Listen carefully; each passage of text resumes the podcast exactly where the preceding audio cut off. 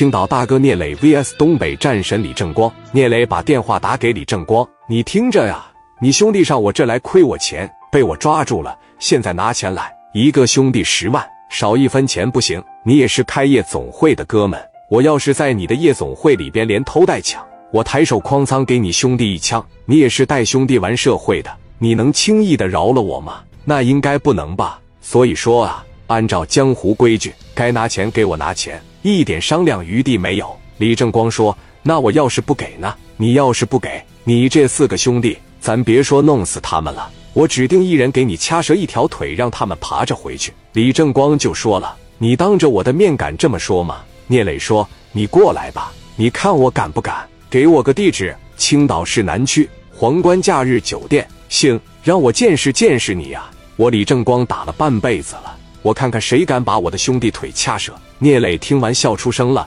能打是吧？那我等着你呀，你等着我吧。电话夸的一撂，正光是先人义后大哥，我打了半辈子了，我看看谁能给我老弟把腿掐折呀呀！小高啊，给老二叫上，到我办公室来一趟，把老田给我叫来，把李云找来，给我张罗张罗兄弟上青岛。小霸王高泽健拿着电话打去了梨花园夜总会，田东旭。田哥大哥找你呀，到我办公室来一趟，把李云也带上。电话哐的一撂下，喊道：“李云啊，走到正光那去一趟。”李云说：“我把枪带上。”田东旭当时就奔着麦当娜夜总会去了。一会功夫，老二崔世德也过来了，高泽健也过来了，田东旭他们全过来了，全到了，得有三十来号兄弟啊。正光当时就说了：“这个红光和庆华呀，在青岛出事了。我听那意思呢。”对面也是个挺有实力的大哥，咱们过去一趟，把红光和庆华救出来。我听着他妈小孩岁数不大，说话成狂了，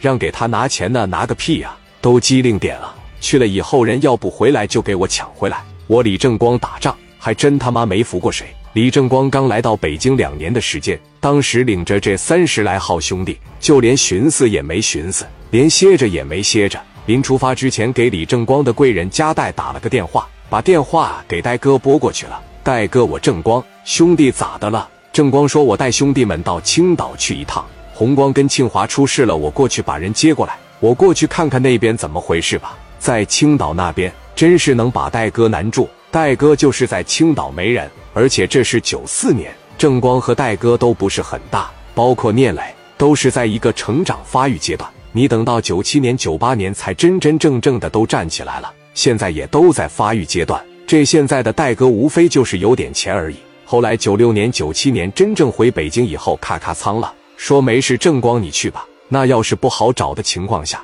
我这边再给你想办法。那行，戴哥，那我过去一趟。那好嘞，开车直接哇哇奔着那边青岛就去了。磊哥当时在假日酒店里边睡觉呢，给这哥四个往这一捆，谁也别动弹。小弟拿着五连发在那支着，正光这边这一道。基本上就是他妈没松油门。到了第二天早上，这就到了青岛。到了青岛，中午在一块吃了点饭。吃完饭也就十一点钟，正光就把电话给聂磊拨了过去，接通了。